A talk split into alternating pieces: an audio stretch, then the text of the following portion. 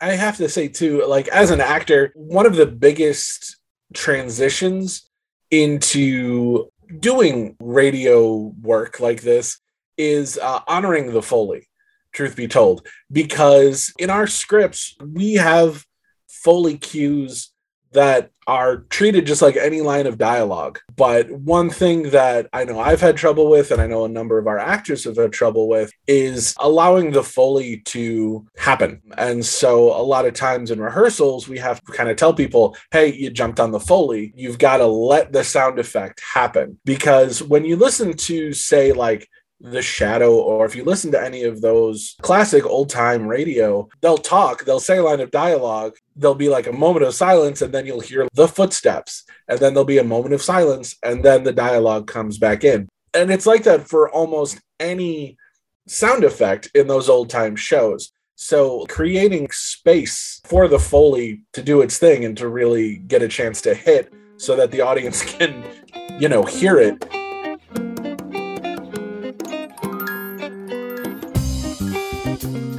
Hello, and welcome to Make Your Story, Episode 4 Using Sound to Enhance Storytelling.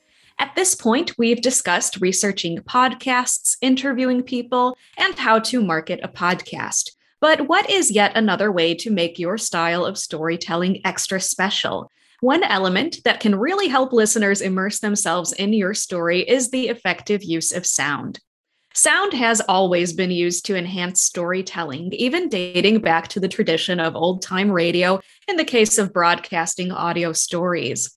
Predating television shows, old time radio was a theater of the mind, allowing viewers to imagine the different comedic antics, dramas, and romances portrayed by popular performers of the day. With only dialogue, music, and clever use of live sound effects, many audio only stories became vividly imagined scenarios in the minds of viewers.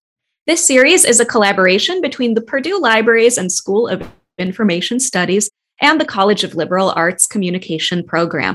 My name is Dr. Annette Bochenek, Assistant Professor of Library Science. And I'm Sarah Huber, Assistant Professor of Library Science.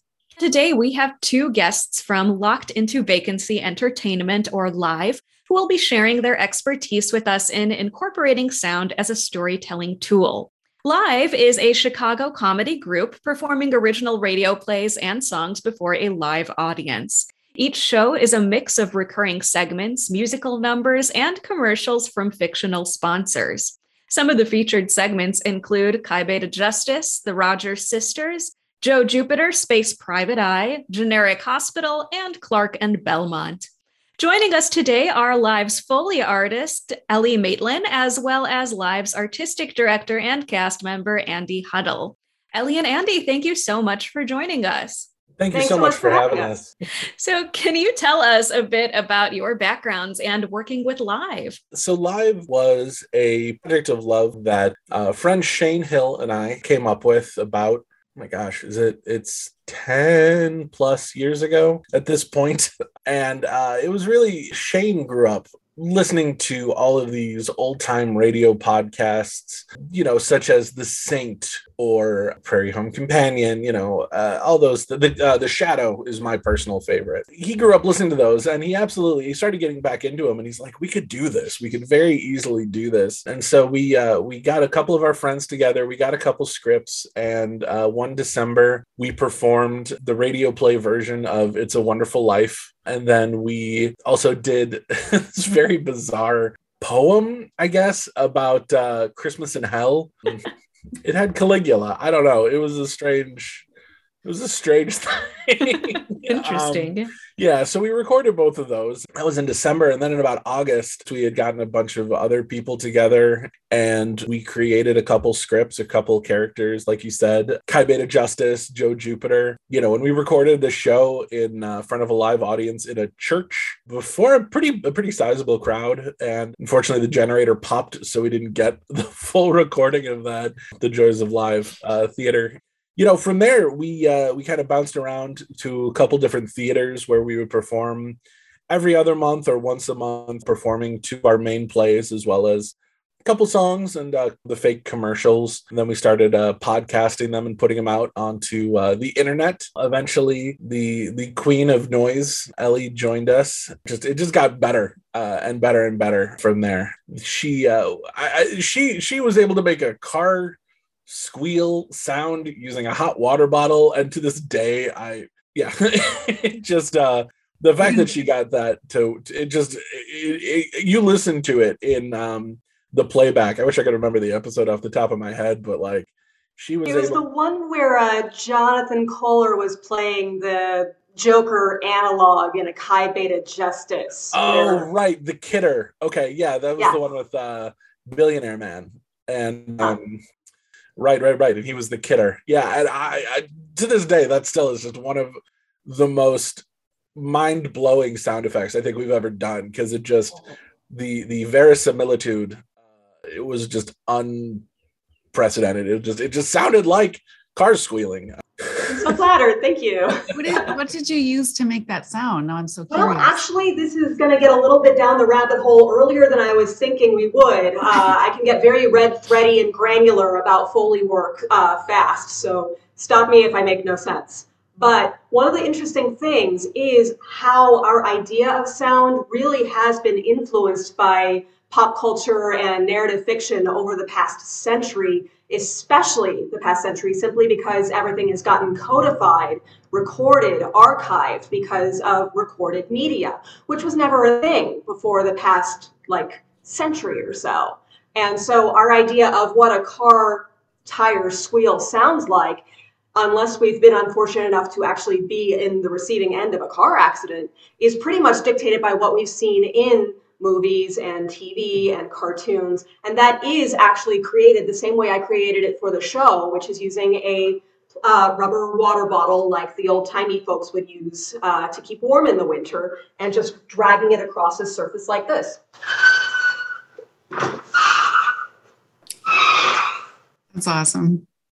Hearing it- And I got that from Caoimhe Doyle. Um, I'm probably butchering the pronunciation. She is the Foley artist on Game of Thrones. And she was doing a featurette for the series and just puttering around her studio and then went, oh, this is a fun thing to show off. I mean, not that there are many tire spree- squeals and car chases in Game of Thrones, but she still had it handy. Man, So- those th- those final season car chases in Game of Thrones were just It's top wild. Yeah. Yeah, once the dragon got the Mach 8, it was pretty intense. Curious, Andy, like, did you guys have backgrounds in sound? You know, what led you to say we can do this and just jump in? Hubris is the short answer. We said, you know what, we're gonna do this and we're gonna figure it out. Shane has a superpower, and that is surrounding himself by absolutely incredibly talented people. We had a, a stage manager whose boyfriend, you know, we handed him a script and he just said, okay. And he just kind of rolled with it. And uh, you know, the the first image of him showing up at rehearsal with pool noodles and just light up guns and doohickeys and thingamabobs and just I, since then i'm no longer really surprised what foley artists come up with but that first rehearsal we were all just we our jaws just sort of dropped and we're like how is that gonna make that sound like that does not what? And then of course like during the actual production it just sort of happened. As to how we thought you know we could do it i don't know. Uh, we were looking for new theatrical opportunities for ourselves truth be told. We were just like you know i'm not doing anything. What do you want to do? I don't know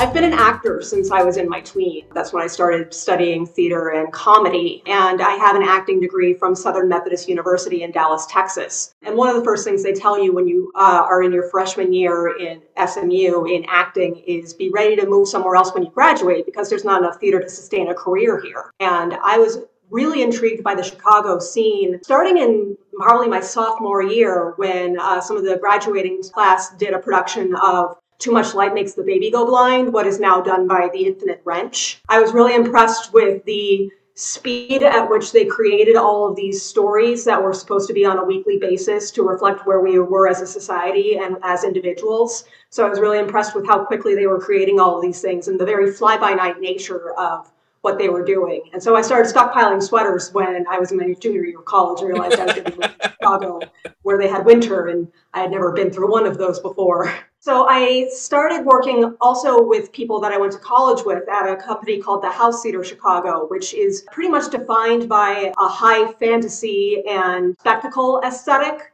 but they also do things in a very what they consider a brechtian way where the audience is complicit in what's going on on stage. They can see how everything fits together which even though like the spectacle is not being hidden from them like if they had flying samurai on stage you would see the people that were pulling the ropes to help them fly across the stage back and forth and that gives the audience another level of investment in the story because you're watching everything come together to make that story work, which means you care more about it working. And I think that's another thing that's really interesting about where we are in history right now. Again, because everything is so recorded and so accessible, that means that we have like narrative conventions that become canonized and then cliche faster than we ever have before. And that means that we're all so familiar with the what of stories and so we get to be more adventurous with how those stories are told. Wow, that's fascinating. I haven't heard that description before. Thank you. That's really interesting. Can you explain what Foley art is? Absolutely. Um, this will be the Nickelodeon version. So I'll be doing a little bit of history as well as the definition.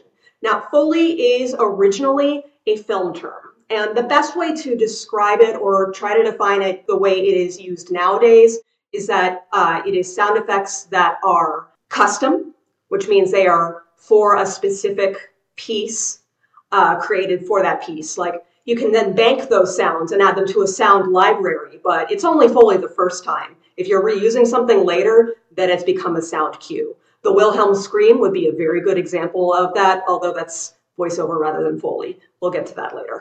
The next thing would be that they are practical. They are sound effects that are manipulated by an artist. You could do a field recording of a waterfall, but that's that's not Foley. That that is a sound effect. That is a field recording. And also the last thing would be it is synced with the, the action of the story.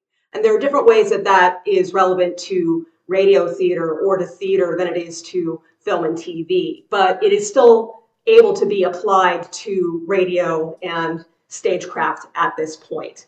And we get so many of the disciplines or techniques from millennia of theater that have been incorporated into film at this point that while it started with, with film, you hear it used a lot more nowadays because the ways that we are creating this medium it's been much more accessible and democratized because everyone has a camera phone. So everyone has the capability to create this kind of storytelling, which is also really, really cool.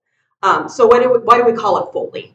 Uh, we call it Foley because in the 1920s when film houses or production companies like Universal and Power Paramount and Warner Brothers were in their heyday, they were just creating silent films, which doesn't mean that they were watched silently. It just means they didn't have an audio track on them.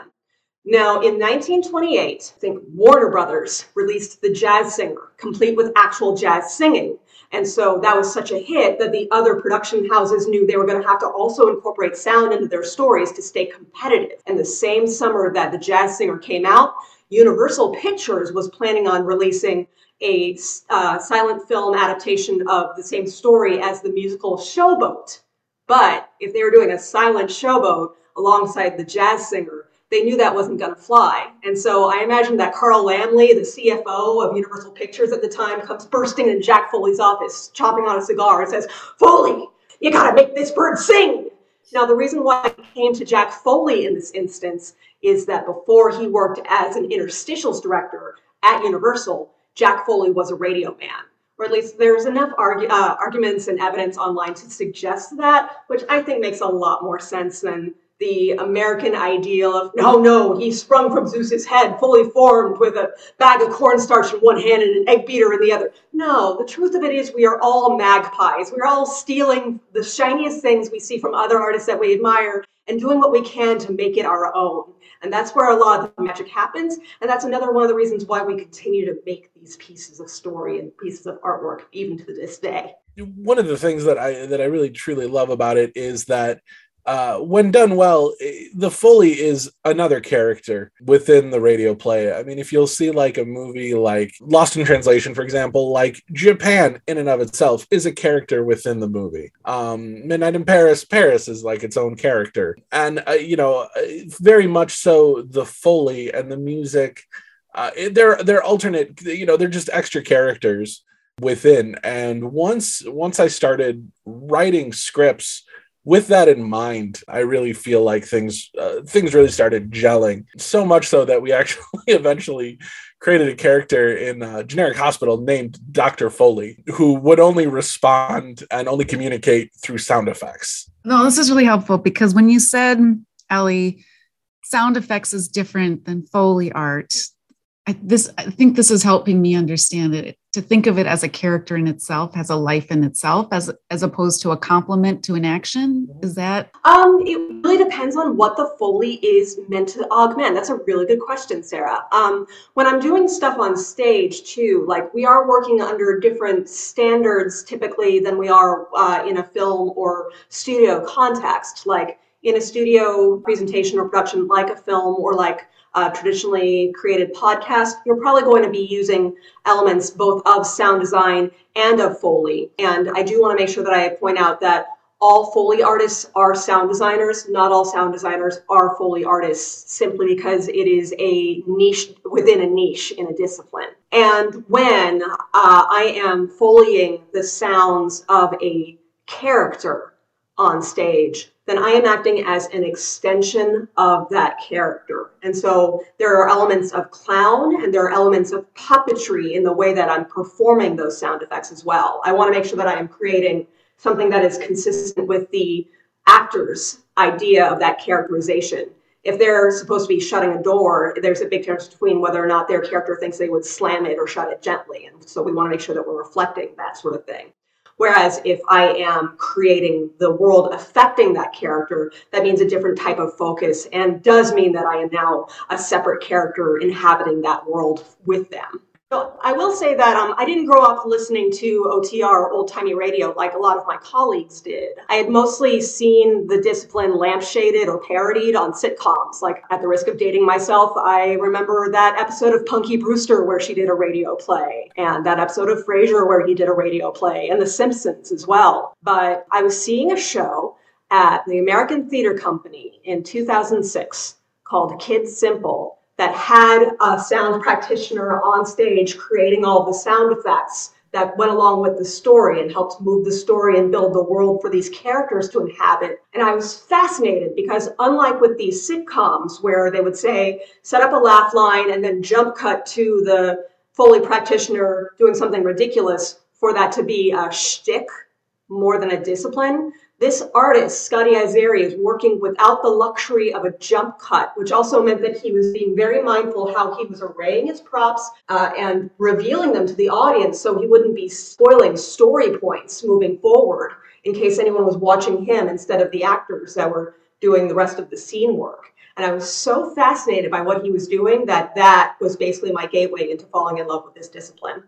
And I just started Googling anytime something was going to be on the Chicago stage that involved uh, the, the, words radio theater or audio drama or live Foley and watching them whenever I could. And then I fell in with a theater company that had a live horror audio drama show that was an anthology that they took open submissions for every year. And that was when I finally got my opportunity at the table, and I just hung on for dear life since then. Totally. And it's also important to know that um, while Foley's name was the one that stuck, there were other really important people doing that kind of work around the same time. Uh, Jimmy MacDonald was basically Walt Disney Studios' version of Jack Foley and he was uh, a musician he was a drummer and he was also an engineer. So that meant that he had a lot of musicality in the ways that he was creating these sounds for the cartoons. He was also an inventor. He was creating lots of these crazy contraptions that were also going to be incorporated. Like there's a great photo of him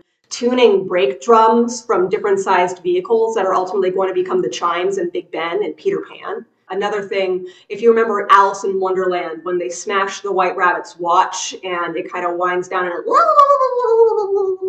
until it dies, The way he created that sound was by putting a metal nut inside an inflated balloon and just like whipping it around. So it got its own momentum and was creating that screaming, whining kind of sound on its own. Uh, I also love Ora Nichols, who was a member of the trap drumming circuit on vaudeville with the and with the silent films before she went into radio.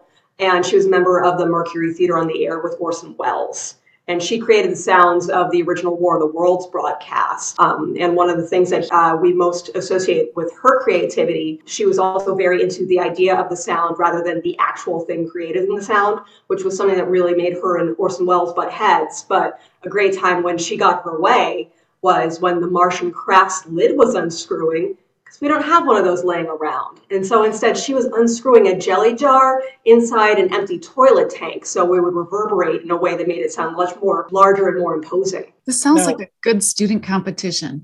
What is, oh, absolutely. you know, like what is using the simplest items around your house can you create such and such sound who does it the best you know send in send in the recording and the description of how you did it now, if and, you're doing that in Ellie's house, you've got a, a distinct advantage. um, yeah, I do have a different idea of what would constitute a common household object, but that is one of my favorite things. Also, when we're talking about the types of props that we use for this kind of work, there are things that are custom builds, things that are built for the job. Um, for example, I'm going to pull out a marching machine which is a series of wooden pegs that are lashed together that you roll to be the sound of soldiers marching, marching in lockstep. Did that come through? Wow. Yeah. now, Ellie, when Locked into Vacancy happened to produce their own version of War in the Worlds uh, mm-hmm. in association with the uh, Chicago Public Library. And uh, we performed that for the anniversary show on uh, Halloween a few years back. What did you do to create the unscrewing of the ship? Oh, no, you're putting me on the spot. It's been so many years and so many shows ago, but I'm almost certain I would have done something involving one of those singing or prayer bowls mm-hmm. for the sound of like something big and otherworldly and ethereal kind of emanating from the craft. And then probably something with crockery like big metal crockery like crockery like unscrewing itself. And then the reveal of the monster itself with lots of vocal effects and slapping on on the metal as well to be like the multi-tentacled creature slapping around and flapping around that is exactly what you did that is you are correct so this was a this was a test, and you passed.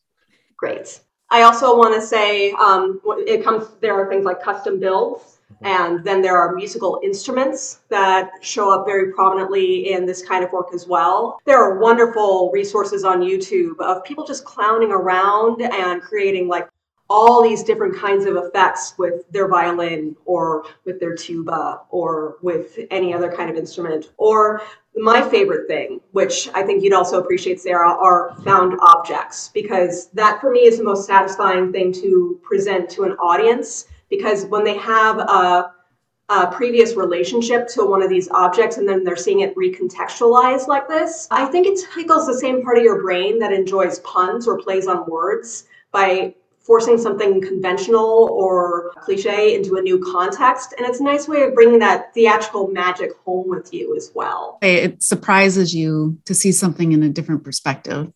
Exactly. I spent most of my time in the before times when I wasn't uh, working on a specific project, you know, just living my life, squeezing stuff that I would find at grocery stores or hardware stores or toy stores. And one of my favorite examples of that would be for the audience at home a couple of plastic unicorn toys.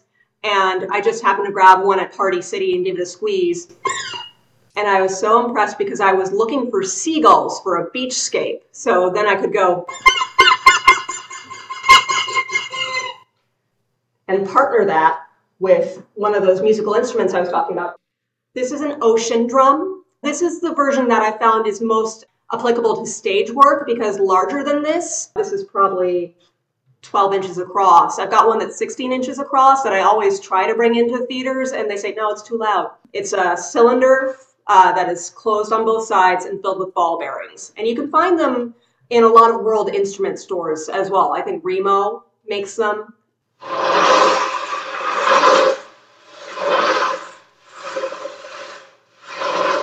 So if you play that like ocean waves and overlay those seagulls, that can be really satisfying for a beach environment with your voice actors.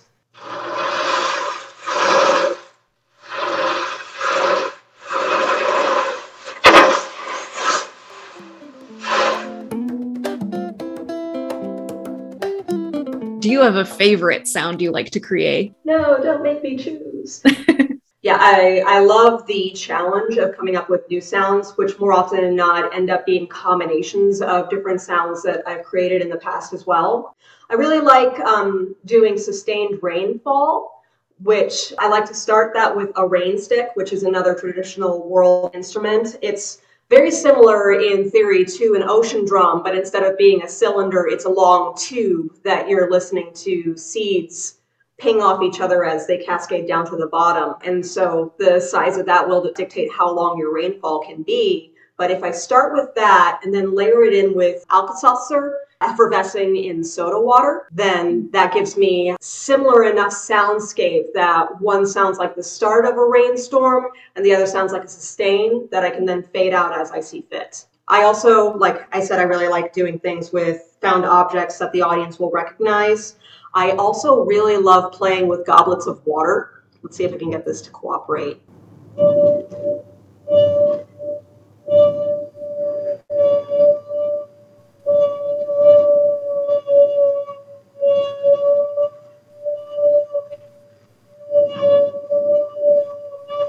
And if you have one that's irregularly shaped, I'm kind of moving it back and forth to shape, change the configuration of the water at the top. So it's giving you those different, those changes in, in pitch. So that can be a really fun thing to do if you're playing with something otherworldly, something magical, or uh, maybe a transition from the past. One of the reasons why I love doing Clark and Belmont and also Thultak Wandering Barbarian is because they usually have lots of fun science fictiony or fantastical sounds that don't exist in real life with contemporary or modern modern counterparts.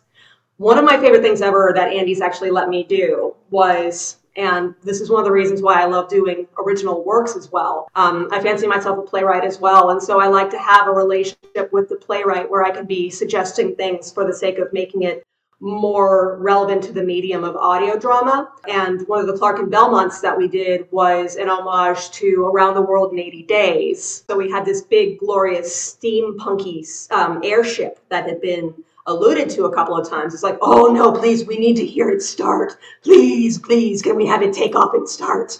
And so for that, I incorporated a big old metal hinge and really big metal slide bolt and then manual egg beater and also the sound of compressed air and also the sound of a thunder tube, which is a stringed drum that reverberates to give you kind of a low rumble, like the engine is continuing to go, and also the sound of wings, because of course it's a big, ridiculous airship from the Victorian era, so it would have wings. And that was the sound of two dish towels being flapped as it was continuing on its way. We we had a an, a small army helping to do this one particular moment. And it was one of those you know, it just shows like how collaborative our what we do is.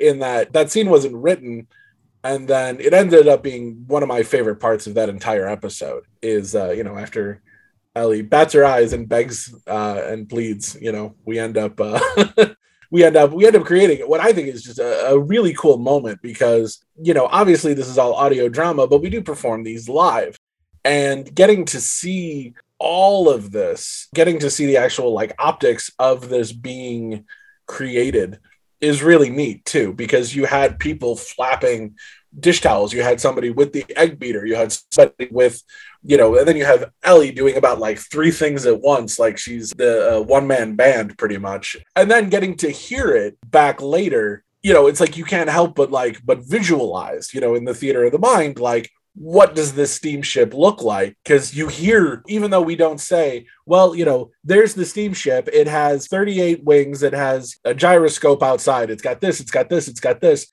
But just by the sound effects influence the listener's mental image of whatever it is that we're showing them, which I think is uh, one of the coolest one of the coolest things. And i think that's where like clark and belmont and tholtak uh, really lends itself to just the some of the coolest moments and some of the most unique audio experiences that we've produced. And to piggyback also on the stagecraft of it, a good question to field or to consider is that the resources you have for the complexity in your soundscape often involve how much, uh, how many pairs of hands you have at your disposal. And so I'm not shy about drafting different members of the cast if they're not in the middle of a dialogue heavy scene into helping me every once in a while with more elaborate effect. But one of the things I really liked about the airship in particular was two of the characters that Andy had added into the mix for this story were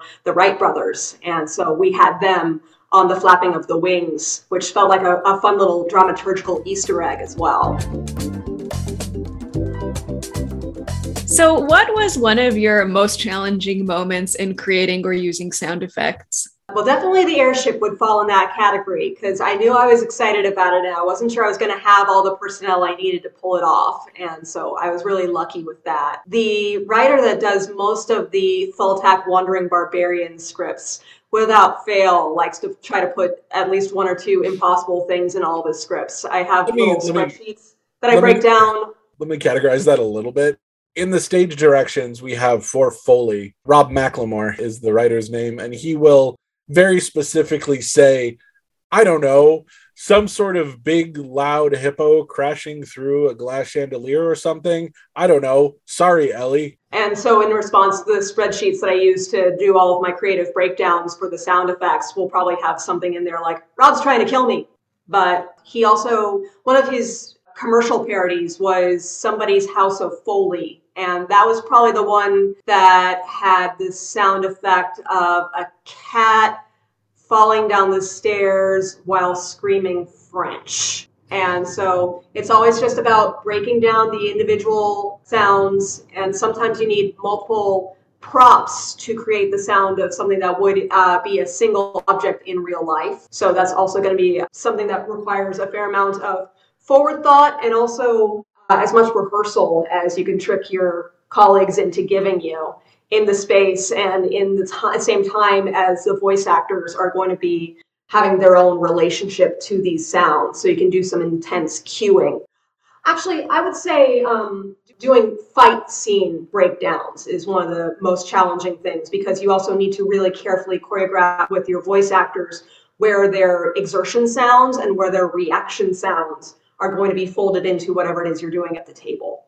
You're going to have like your body blow sounds, which will probably be something like, depending on the resources you have and whether or not it's studio or stage and you have time for cleanup or things like that. You might have just a boxing glove and maybe a pair of shoes to smack a pair of blue jeans or something big and durable and sturdy with or you might be breaking some bones, which are going to be celery and carrots, or you might be uh, tearing someone's throat out, which would be a head of lettuce, or maybe bashing someone's head in, which would be a head of cabbage. And there are a lot of little things that you can be doing to protect yourself when you're in the heat of the moment and dealing with show adrenaline.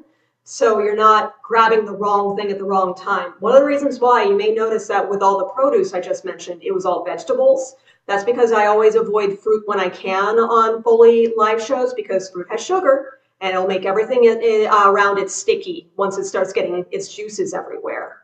Another thing is if I've got a big violent show that involves both that throat takeout and uh, head bashing, I'm going to always make sure that anytime I use cabbage in a play or a production, it's going to be red cabbage because that way I always know which one is the cabbage. So little things that you can do to help yourself in the in the past for the moment are always really really good. I have to say too, like as an actor, one of the biggest transitions into doing radio work like this is uh, honoring the foley truth be told because in our scripts we have foley cues that are treated just like any line of dialogue. But one thing that I know I've had trouble with, and I know a number of our actors have had trouble with, is allowing the Foley to happen. And so a lot of times in rehearsals, we have to kind of tell people, hey, you jumped on the Foley. You've got to let the sound effect happen. Because when you listen to, say, like,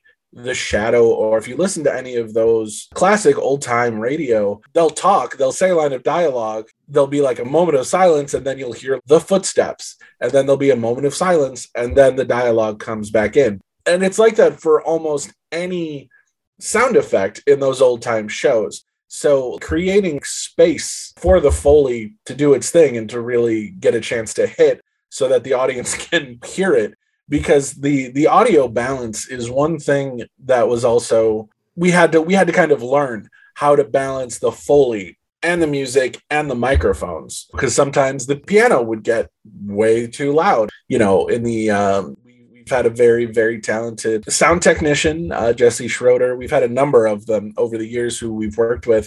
We have dedicated mics set up just for Foley so that in the theater we can bump it up where we need to, but then we can also adjust it after the fact for the podcast. So what you hear in the podcast isn't necessarily what you heard. And then you have the horrible, horrible laughter of an audience, which can sometimes just completely take over and cause you to miss all sorts of things. So always the balance of all of those audio elements. It's very, very tricky when you're not used to that fully being another character, like I was saying before. Someone that I learned some of my craft from early on. I still quote every time I'm working with with actors on a new project or if I'm running a workshop at a university. I always say the trick for voice actors is to make room for the sound, but not to wait for the sound. So if you've got two of the big uh, ways to think about sound effects would be plot sounds versus story sounds. So story sounds are just building the world of the story, they're background things that aren't necessarily moving the plot of the story forward. Whereas plot sounds would be, oh no, look out, he's got a gun. Bang. He shot someone. So if you don't hear a bang, but you still say, he shot someone, it doesn't have the same kind of punch unless you're like, he had a silencer that's one of the other reasons why I'm super grateful that Locked in into Vacancy is a comedy outfit that also has a bunch of people that have cut their teeth in improv and in Renaissance fairs where they're doing all these really crazy things and taking risks and helping the story still move forward when things don't work out entirely the way we want them to. which which happens less often than always. Well, that's what I've been thinking is this sounds like improv is in there for sure or needed at times. Very much so. Well, it's about active listening more than it is anything else, which is great for any actor or uh, stage performer to have in their back pocket. They want to make sure that they're being true to the story as it's going right now, even if it's not 100% the way that that was rehearsed. And that's another one of the reasons why live sound is great to incorporate into the show as early as possible. A lot of actors are used to just getting the sound effects into the story at tech which I also think is kind of a lost opportunity because there are so many different ways that the way things sounds really inform your character and the sense of the world that you're inhabiting in really, really cool ways. Are there some activities? Are there resources? You mentioned YouTube videos, maybe there's websites, books, anything to help students moving towards this into Absolutely. their podcasts. Yeah, when uh, when I said YouTube, um, specifically, like lots of sci-fi and fantasy films and stories will have making of featurettes and sound work is usually some of the most exciting stuff that you're going to get to see in all those featurettes as well. Since we seem to have gone past the days of the dvd if any of your students are old enough to remember what those were. A lot of the stuff can be found on YouTube or on streaming services. And so even if it's just a matter of films that they like and would be curious about, it never hurts to just be like, well, it's available on this. Um, let's see, David Fincher as a director is always really, really diligent with his sound work. And so you find some really cool, cool stuff out there about Fight Club and about Panic Room and a bunch of other films. Um, the Coen brothers as well. Like if you just think about the painstaking effect that on the narrative the air compressor sound has in No Country for Old Men. That's another thing just to revisit and think about from the perspective of the sound artist in a cool way that really augments your appreciation of the storytelling. Another thing, uh, let's see, two major sources as far as books are concerned I love the writings of Robert L. Mott. He was a radio man who was active in the 20s through 60s, I want to say, uh, until he passed away. And he was great about like his own anecdotes, and he also interviewed a lot of his peers. So he's got great uh, experiences that are going to be really resonant to artists working today still as well about the trial and error that goes into this creative kind of work, and also some practical advice for all of those students as well. Another thing about how Foley has been uh, kind of taken back into its theatrical roots, even though it started as a stage term, uh, as a film term, is that Robert Mott never uses the word Foley in, um, in any of his writings. He considered himself a sound effects man or radio man or a sound artist, but Foley wasn't really considered uh, even a film term until after Jack Foley passed away in the 60s. There's also the definitive book on Foley work is The Foley Grail by Vanessa Theme Ament, who was a professor at Ball State University. It, we just got the third edition of The Foley Grail is now available as of November, and I might be in there as well in the section on radio theater.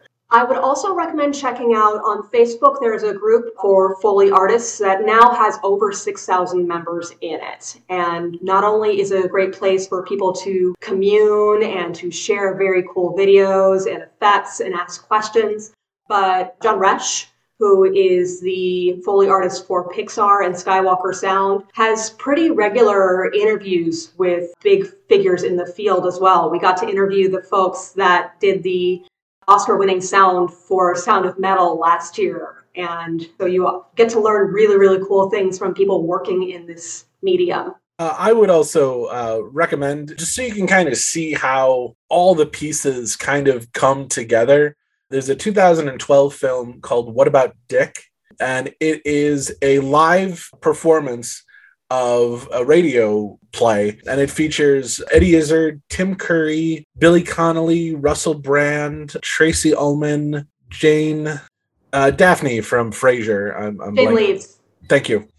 And they they perform everything um, over a series of a couple nights, so they were kind of able to splice it together. But you've got live music, you've got live foley, you've got all the actors in front of the mics performing, and it shows you really, really well how a radio show like that all kind of comes together in a performance like that. Since we used to, you used to be able to go downtown to see a radio show get performed, but nowadays there aren't as many of those as there used to be.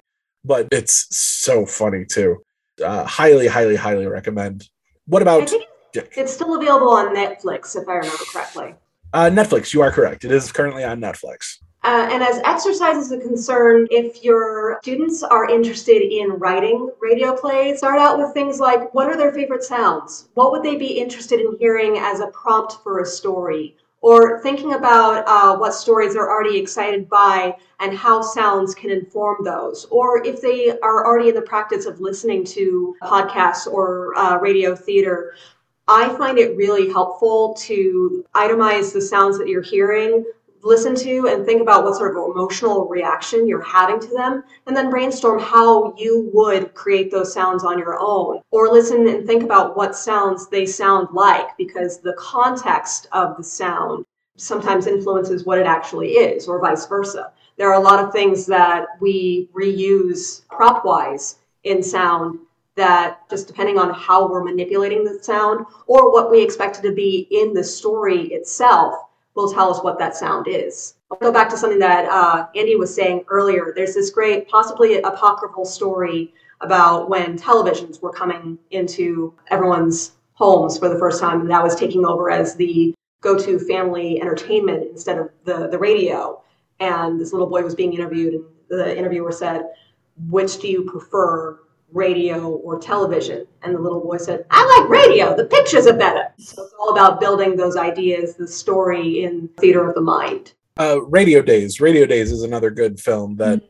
uh, features some really great moments of radio drama and uh, some really fun uh, characters and different different takes of how radio really uh, was a member of the family, kind of back in the uh, the 30s and 40s. I loved that movie. It's so good. Me too.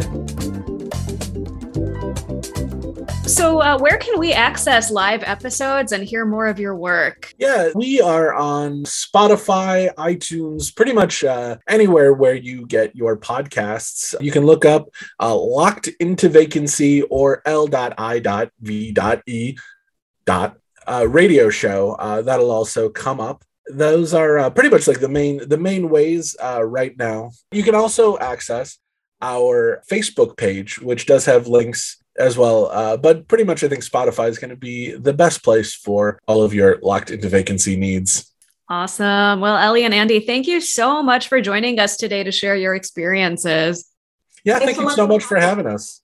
And thank you to our listeners for tuning into this episode of Make Your Story. Listen to our past episodes and be on the lookout for new ones on the Make Your Story website at lib.purdue.edu forward slash maker podcast. And last but not least, we'll be doing another call out in early April for student episodes on, on your stories of making. There will be a $100 gift card awarded to the three students who best meet the criteria that will be posted with the call out. So start preparing your episodes and be looking for that call out.